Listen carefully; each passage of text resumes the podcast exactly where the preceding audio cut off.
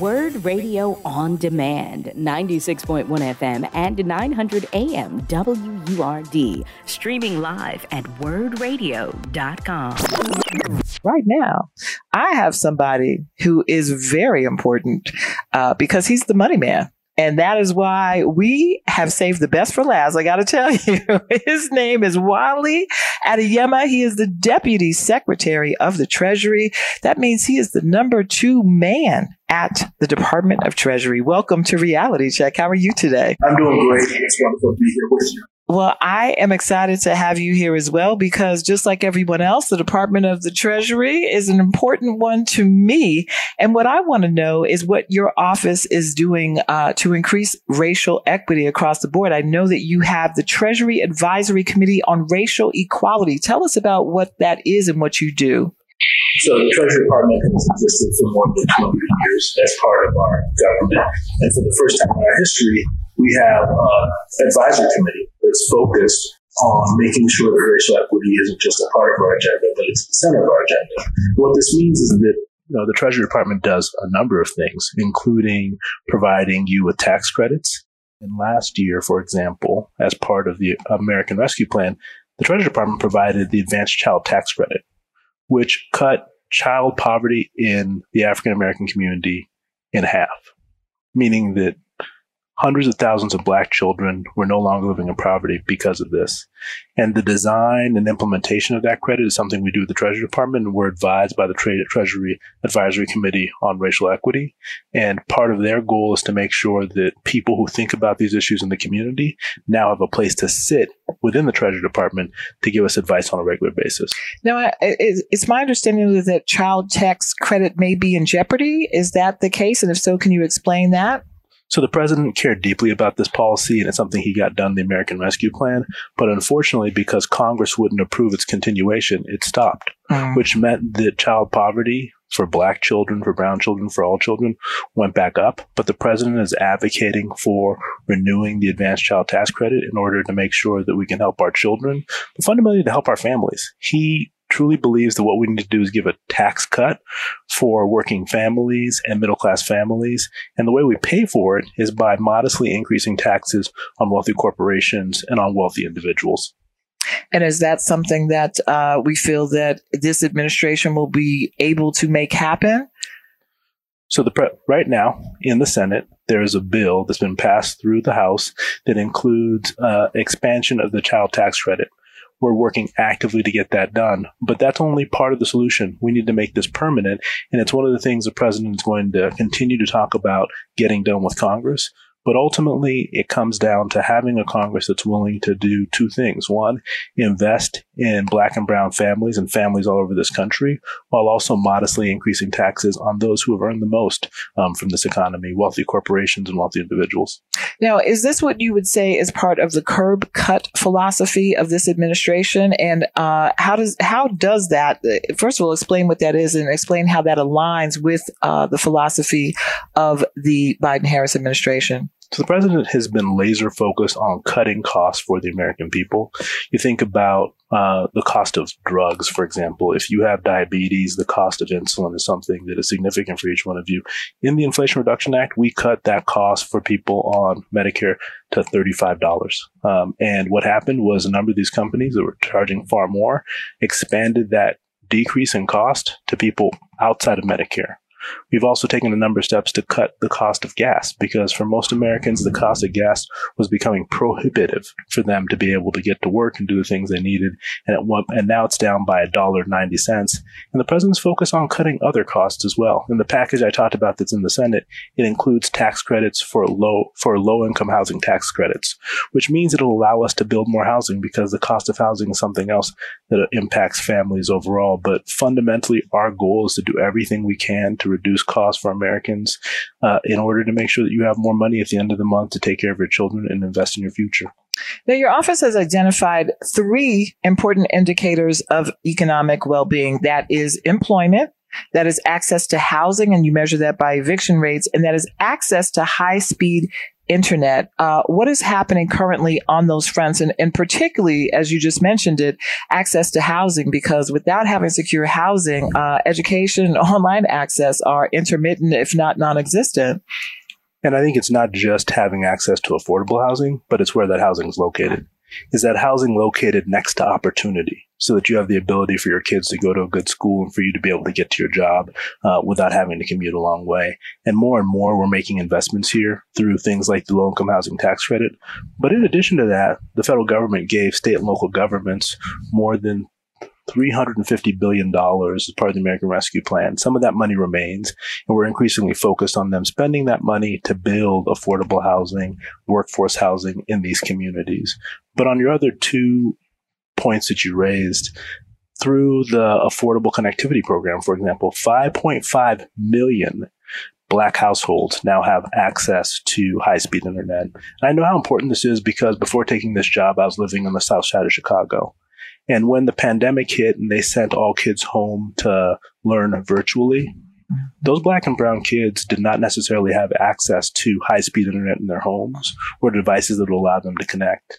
Fundamentally, the president's focused on solving that. We've done it for five point five million families. We're committed to making sure that every family in America has access to high-speed internet. We're going to try and make it as affordable as possible. And when it comes to unemployment, Black unemployment rates have been historically low. Today, they stand at five point three percent. But underlying that is an even, I think, more historic figure, which is that Black small business starts are historically high. eleven percent of Black Americans either have started a small business or part of a small business, and they're employing more than a million people here in America with a fifty billion dollars payroll. The question now is, how do you make sure those small businesses become large businesses over time? And the president's also made historic investments in Black-owned banks. Put one point four billion dollars of capital into these Black-owned banks because the banks that are most likely to lend to businesses in these communities are banks that look like them that are in the community. And that one point four billion dollars can turn into eighty billion dollars worth of lending to these small businesses. So we're committed to doing everything we can, not only to bring down on the unemployment rate, but to make sure people have access to well-paying jobs and the opportunity to build their own businesses and build wealth in the Black community. Let's go back to the uh, Affordable Connectivity Plan, because I understand that in April, I believe that that uh, plan is going to uh, go kaput unless there's not some funds appropriated to it. Do you know anything about uh, the progress on that? And will that be something that will end for the people who have been able to benefit from it? Just like the, child, the Advanced Child Tax Credit, we need to make sure that we continue this program because it is providing people with access to the information they need. I know that um, in the last few weeks, the president, the vice president, people like Commissioner Starks at the F C C have been pushing for Congress to expand this because it's not only good for Black households, it's good for all households. Ultimately, if you want to build a business somewhere, you need to have access to high-speed internet. And that's not only true in urban communities, but also in rural communities in America are using this program. So our hope is that Congress will act on this, but it fits within the president's agenda of making sure that we're creating opportunities for all Americans.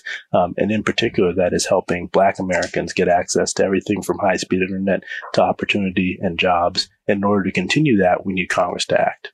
Now, when it comes to housing, um, very similarly, there were protections in place during the pandemic. Those protections have expired in terms of people being evicted from their homes. Uh, what is the president's uh, or the administration's uh, goal now when it comes to keeping people in the housing that they're already in and being able to provide more affordable housing? Because uh, nothing happens in your life without stable and secure housing. And I think we learned that during the pandemic, where a number of people lost jobs due to no fault of their own, but due to a global pandemic, and they found it hard then to pay rent or to pay for their home.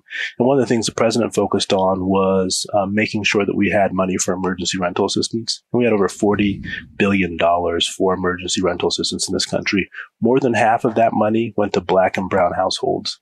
And, and to no surprise, we saw eviction rates amongst Black Americans cut Um, significantly because of that. But in addition to that money going to those households to help them pay for rent, Congress and the president made sure some of that money could be invested in building infrastructure around preventing evictions going forward.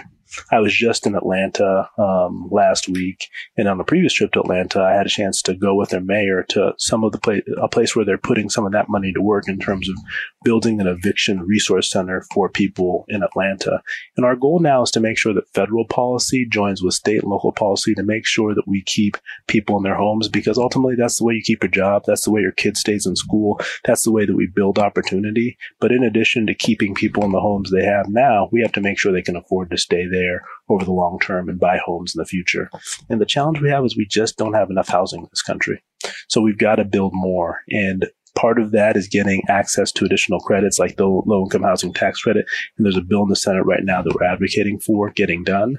But outside of that, we're go- we're doing a number of things using state and local funding that the government has already provided to drive cities and local governments and states to build more housing. And when you think about the infrastructure bill that was passed, oftentimes people think about infrastructure just being highways and ports. But that infrastructure bill includes flexibilities that are going to help us invest not only in workforce development, but also in building housing near that transportation, those hubs that we're creating. Because for many of us, I know one of the things that's the biggest cost is the cost of transporting yourself from home to work. Sure. If your home is close, located closer to public transportation, it's going to help reduce some of those costs going going going forward. And we want to make sure that we have access to that housing as well going forward. Now, you went to Georgia and you uh, dropped off a big check. Uh, is Philadelphia next, potentially? I'm looking forward to being in Philadelphia and getting a chance to meet the new mayor. I know that we're thinking through a trip there where we can take our Treasury Advisory Committee um, potentially on the road to go to Philadelphia, because ultimately from our standpoint, the at Treasury, where we work on national policy, but ultimately the thing we care about is local impact. And we know that, for example, the Advanced Child Tax Credit had a meaningful impact on Black families in Philadelphia in terms of reducing the level of child poverty. Our goal is to make sure that we have policies like that continue, but we also want to learn about what we can do to build the Black small business ecosystem there, because we know there are a number of Black-owned small businesses, and our goal is to make sure that we're making investments in them as well that will help them turn into bigger businesses. The Black economy is the American economy. Ultimately, Black-owned small businesses employ more than a million people here in America and have a payroll of over fifty billion dollars. Our goal, and one of the things Secretary Yellen and the Treasury Department and the President are focused on, is growing that ecosystem to make sure that we're not only creating opportunities, but creating opportunities for wealth in the Black community as well. Wally Adeyemo, Deputy Secretary of the Treasury, thank you so much for spending your time with us today uh, at Reality Check. We really appreciate your insight and look forward to your trip to Philadelphia. Well, thank you for having me, and I look forward to getting a chance to connect with you when I'm in Philadelphia. Absolutely. And uh, this is uh, basically the end of today's Reality Check, but you should stay tuned because Brother Shomari is up next to you. You've been listening to Word Radio On Demand. Listen live at ninety-six point one F M, nine hundred A M, and online at word radio dot com.